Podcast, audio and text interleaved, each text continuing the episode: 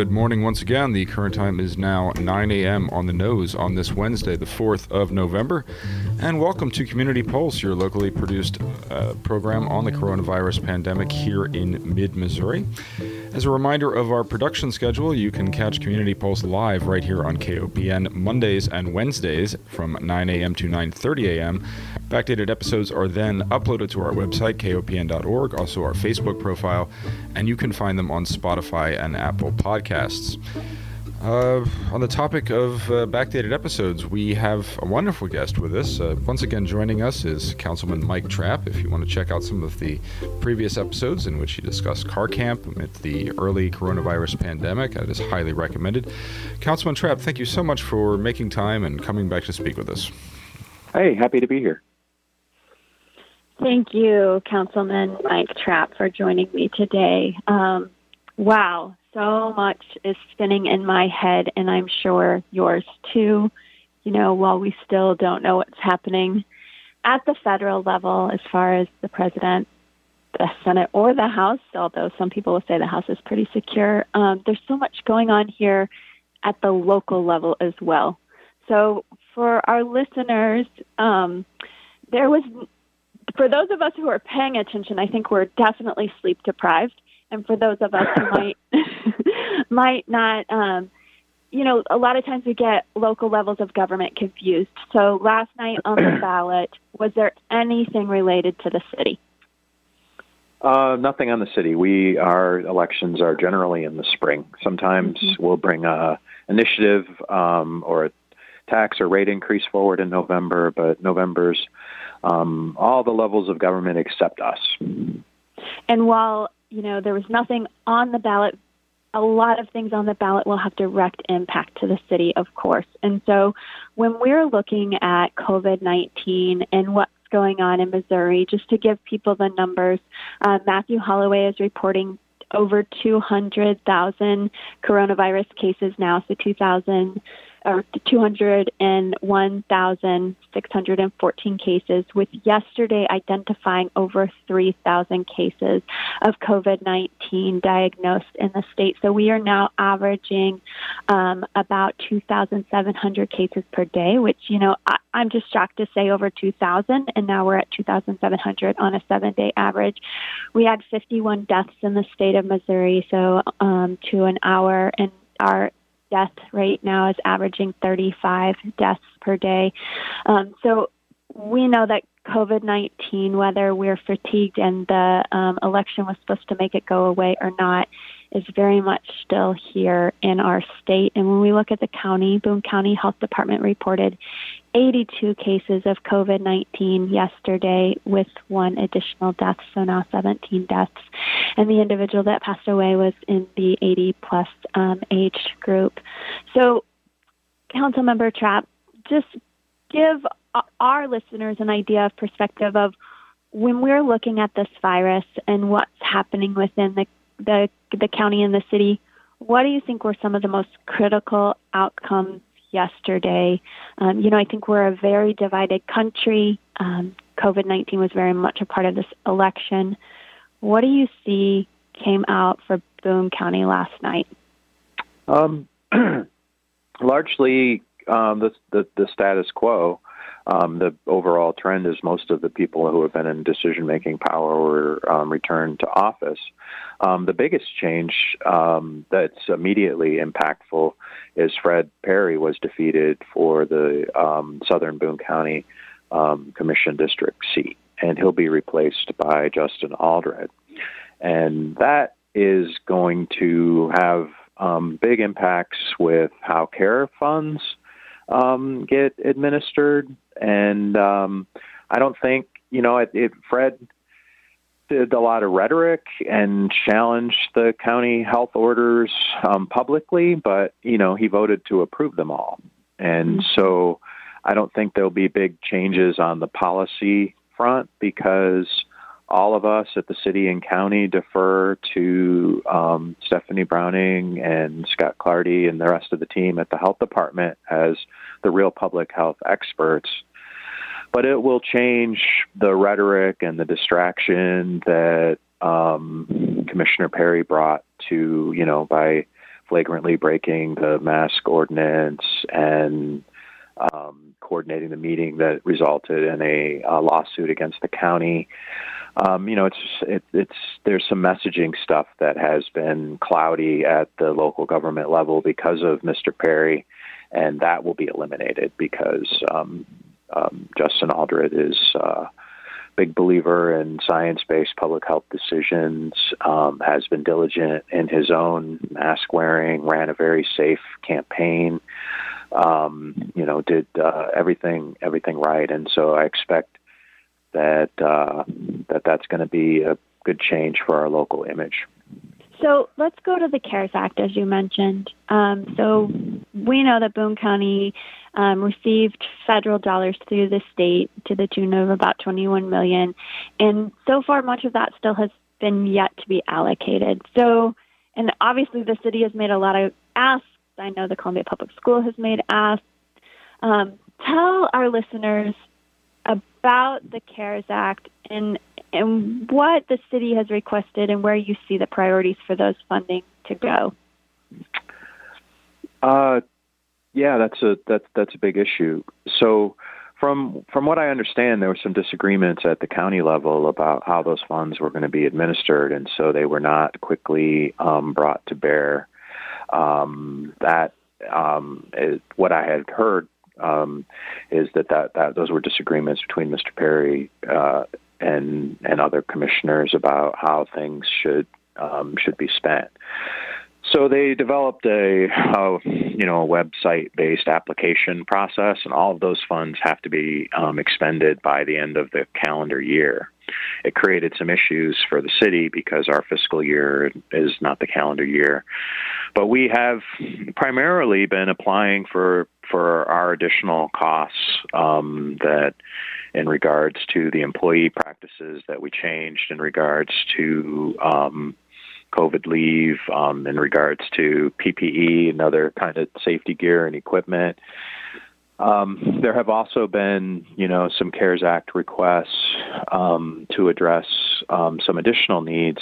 Um, there have been, but a lot of those have come through nonprofits. And so that's for me when I look at how do we address any issue, it's always best to start with the people who have the the most barriers, the least um, amount of, of capital to address those issues. And if you build a system that addresses the needs of those folks, and then you're going to catch everybody um, who who's who's above that. And so I think um, definitely the unsheltered, you know, they're not able to have access to hand washing, accurate information about the disease. There's a you know a lack of taking it it seriously because their you know access to news is is limited and they also look to kind of thought leaders in their community and in the broader community. And in you know some of the right wing sources there's been a lot of skepticism about the dangers of the disease and that has trickled down to the homeless population and led to um, you know having some cases. So in those cases have have spread in that community and then that creates problems because people don't have a home to quarantine in. And well, so, and I would uh, say, I mean, with the misinformation that is being put out, wouldn't you say that even listening to news might lead the general population to um, misinformation? And and how do you see a broader picture of the federal and state and county races impacting the misinformation that we know is out there? Uh, well, like with locally with uh, uh, Justin Aldred coming into the county commission, there's going to be a unified uh, message. Uh, the city's been unified in our, our messaging that the virus is something serious, that we need to support our health department to make these um, science and evidence based decisions. And so now the county is going to be unified as well. And so I think that should help to some degree. But there's also difficulties on how to, you know, this pandemic would have been better to be addressed at the federal level and absent of federal um, cohesive messaging and plan than at a state level.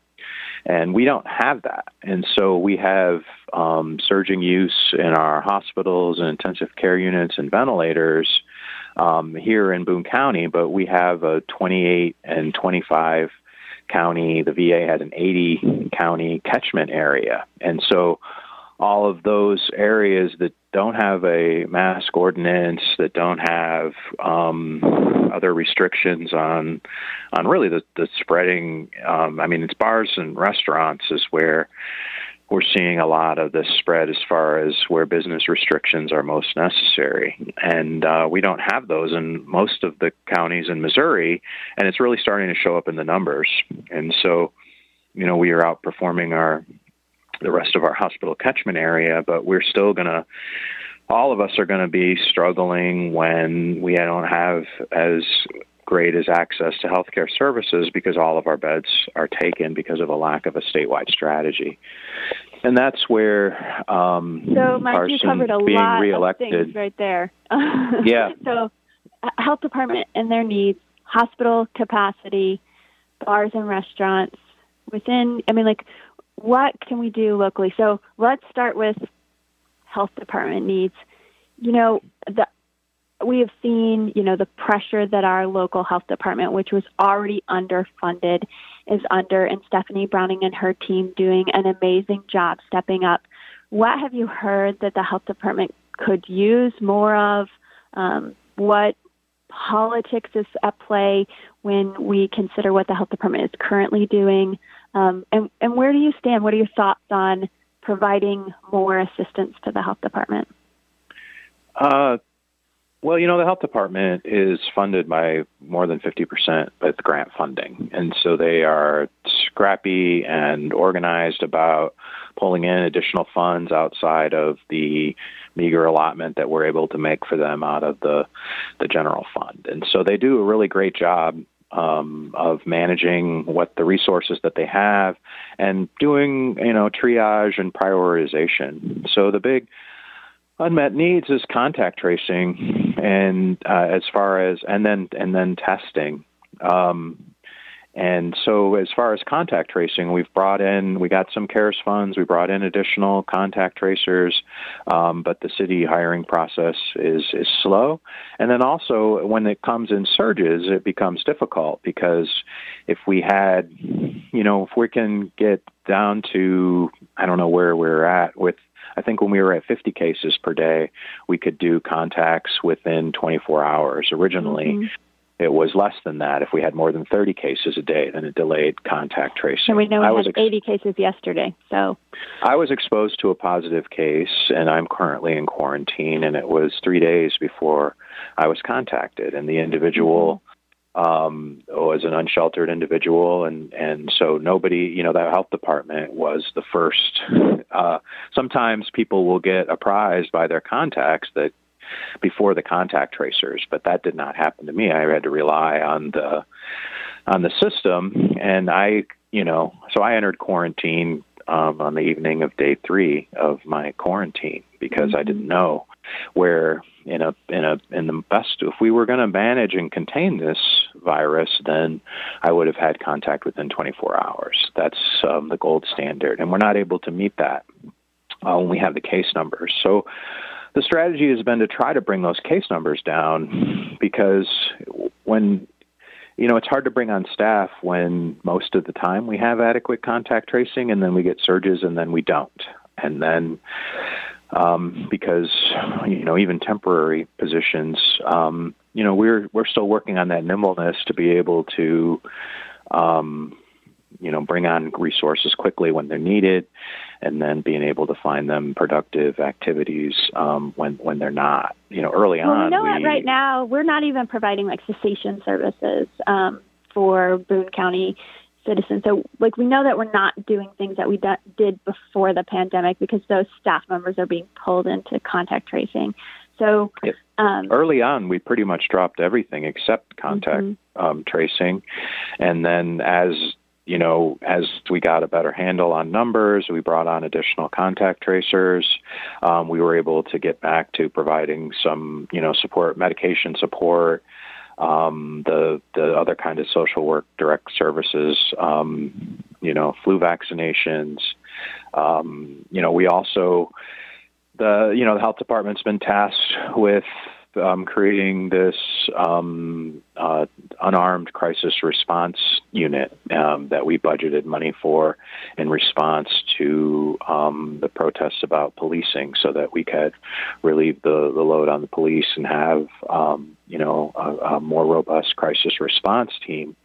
Um, but the same folks who are managing the pandemic are the same folks who we are asking to to bring forward this new program. So that's going to be so the pandemic impacts everything because ordinarily, you know, staff would design the program and then hire and then staff it out. The way we'll have to do it is hire a project director and then have them design the program because existing staff don't have the capacity to do that kind of research and program design. So that will slow the implementation of that really critical and necessary um, service. So, so do you think that the le- election last night with um, Fred Parry losing his seat, and and obviously, as you said, he was voting in support of the public health measures, but he definitely was not proactive in advocating for them. So, do you think that the dynamics will change in making sure that that money is available. And as you mentioned, all of the CARES Act funding has to be spent by December 31st of this year. And do you know what portion we've spent so far? Um, I don't. I don't. Uh, I haven't been able to um, stay on top of this. You know, a lot of my energy and enthusiasm has been spent on our unsheltered population, mm-hmm. and in absence of a government, an adequate government response, I've done those things through mutual aid and and direct service myself. And so, um, even as the community has needed me the most, I'm not at my best as far as um, fulfilling my duty, direct duties um, as a city council representative, as far as due diligence and keeping track. I've really had to narrow my focus and do my own kind of triage of, of what's the most important and what's the most need. And then, you know, this is all, you know, all in a context of all of us are dealing with staying at home and and the emotional difficulties that go along with that. And then you know being constantly around um struggling individuals and the vast difficulties that have increased because as we've had the greatest increase in need for social services, we've had the most difficulty in providing them as as people have to work from home and there's everything has changed and folks have a focus on the pandemic and, and other issues have have suffered and everything is a lot more difficult. You can't go to the social security office and get a social security card. You need documentations to access funding. You have to do things through phones and people don't have phones um, and Mike, when you talk about the um, information that you've received, we have a weak mayor in that you know he's elected by the city uh, as a whole, but his vote is equal to any other council member. And when we had council member um, Ian Thomas on, he reported that while the mayor has sat in on White House coronavirus task force member calls, um, he, you know, council member Thomas specifically had not been apprised um, when you know there was conversations between you know Mayor Treece maybe and the governor and um, uh, the White House coronavirus task force. Have have you been in those meetings, or um, what information do you feel is coming back to council from that? You know, I haven't. And in general, you know, on, under normal times, the mayor is first amongst equals, and all of our votes count the same, and and we've had a largely collaborative approach. But part of the role of mayor is kind of the voice of the city, the face of the city, mm-hmm. and so because he's been um, you know, doing the press conferences and and making those statements, it's been important for him to have access to that information. And because um, ordinarily, you know, I've not been a fan of having a lobbyist as a mayor, but his deep connections with the state um, have really have really um, been helpful. And so I have, uh, you know, I don't think it's any secret to a lot of your listeners that the mayor and I have are not politically close. That we've been have huge differences in regards to style and policy differences, but I've been really supportive of the mayor's enhanced role during this crisis and have encouraged and supported that because, um, you know, I think politics um, should be set aside for the greater good of the community. And Mayor Treece has been um, uniquely well suited for managing this um, this uh, issue. You know, he. So there's been a lot of recommendations by the coronavirus task force to be put in place at a city and county level that have not been.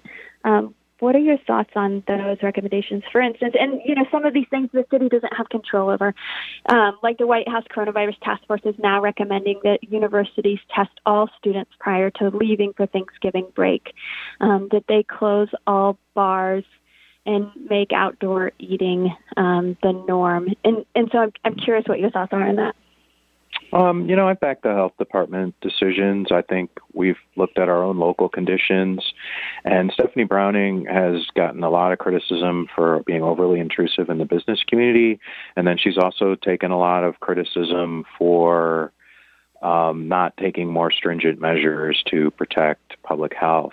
Um, you know, we're fundamentally a tourist town. Before I ran for city council, I I knew that I had thought that the University of Missouri was the economic engine of the city and that we were dependent on on the University of Missouri, but it's really University of Missouri football that's the economic engine. It's bringing people to town that employ um, a lot of folks, and so we have we're heavily invested in the service industry and those things that would be impacted, and there are real world impacts that go along with business closures and even the business restrictions that we have. Um, you know, we've seen a, a handful of businesses. Um, go out of business because they're not their their model involved crowding lots of young people together, um, drinking large amounts of alcohol late at night. And the restrictions that we have in place have already closed down some businesses. So, what about the impact am, for families with schools not being in session? Yeah.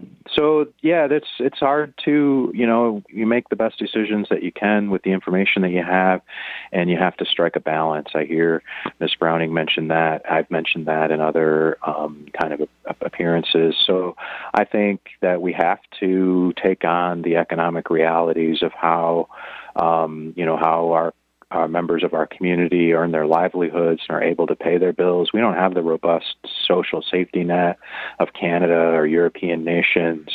Um, people are left to fend for themselves, and and um, so I think we have to to you know to be wary with with um, how we how we do those things. And I I think the balance that we we struck has has been appropriate. I think there would be some things that would be better done at the state level, but I think locally.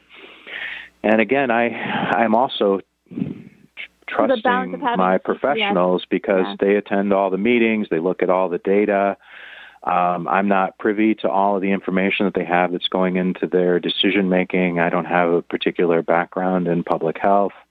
Um, so when I get outside of my own area of expertise, I tend to be deferential towards the experts in those areas. And so um, I extend that deference not to shirk responsibility or to place it upon her. We know we acted on the mask ordinance because um, the health department was looking at as a political issue, and they felt that that decision would be better made by politicians than. But for them, but now that once we made that decision, they've incorporated the mask ordinance into their public health orders, and mm-hmm. and that's better because that applies to the city and the county. And so we see that the the school board right now is under a tremendous amount of pressure politically, um, right? So the um, there's a school board meeting on November 9th where they're going to make a decision on what to do currently. And, you know, mm-hmm. when we think about the school's numbers, um, just to pull them up, we had before said we were looking at this 14 day um, tracker number to see if we would stay in between 50 and um, 10 or 10 and 50. Um, we currently have 400 um, students in quarantine, 15 positive. And as the listeners know, we just, you know, recently opened the elementary schools. There are now pos- five positive cases within the elementary school.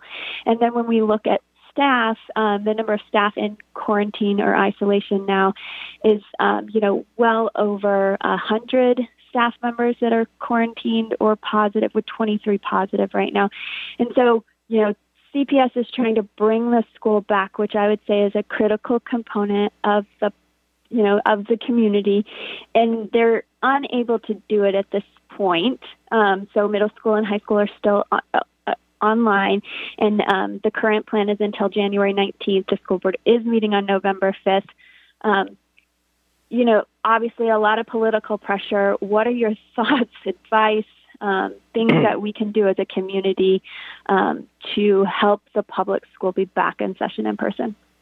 Yeah, well, I mean, a lot of I don't want to just point to um, personal responsibility because I think there is a role in in in expressing the community's will through um, ordinance and enforcement actions. Um, but it but you can only go so far. And with our community, um, you know, existing in the in the state of Missouri, um, there's even further limits about how far we can go as a community. If we get too far out of step with the state, then we risk um, antagonizing the governor and leading to um, a preemption of our you know ability to regulate our own health ordinances. So there's a balancing act that has to be walked there. I don't envy the school board um, their their decisions. Um, I would remind everybody that it's a volunteer position. That people are making their best decisions. That if they disagree with those decisions, um, you know, there's the remedy to that is to run for office and talk about how you would do things differently. But to be you know, not. I've seen, you know, reports of um, personal attacks and and and and racist remarks that um, school board members have have had to undergo because of them doing their best to um, manage a difficult situation uh, on our behalf. So, um, you know, my heart so, goes out to them. Sometimes we get in the hot seat um, but mm-hmm. but they're even more so right now, and it's a really um, trying time for uh, for our schools. But I, in the last you know, I don't couple minutes, I don't have the bandwidth to know what they should yeah. do. Yeah, you are not running for reelection in the second ward in no. uh, April. Thank you so much for the many years that you have endured this position. As you said, um, it's primarily a voluntary position with the council members making $6,000 a year. Um, doesn't even come close to the amount of time, let, let alone even the expenses that a council member takes on personally to do the job. Um, what are your thoughts as you leave? Uh, you know, it's it's it's it's bittersweet. Some of the largest challenges, um, you know, have not been fully addressed. You know, um, as a candidate, I learned about um, the the fundamental um, funding, structural funding issue with the city, and I've worked hard my entire political life to address that, and and haven't been able to. Um, been able to do, increase our support for homelessness, and been able to tread water as affordable housing becomes um, a lot more scarce, and a lot of social pressures that have increased homelessness nationally, and we've been able to hold even. And um, so I'm proud of. I've learned a lot. Um, but I also will be glad um, to be done. It's uh, personally trying, and um, you know, if you're a, a feeling person, um, you know, I'm not uh, thick-skinned. I'm not hard-hearted. I prefer to be open-hearted, and uh, and it's been difficult to um, what you're expected to have to do.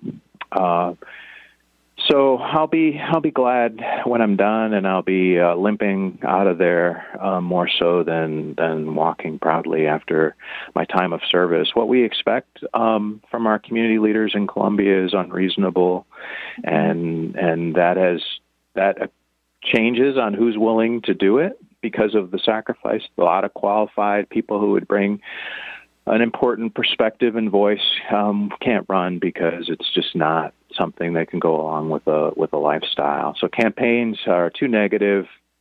Um, people are, um, you know, when we say things about Trump or Biden, you know, they're big national figures and and celebrities at some level. But when we talk trash about um, our local elected officials, you know, we run into them in the grocery store, and and they last thirty so, seconds.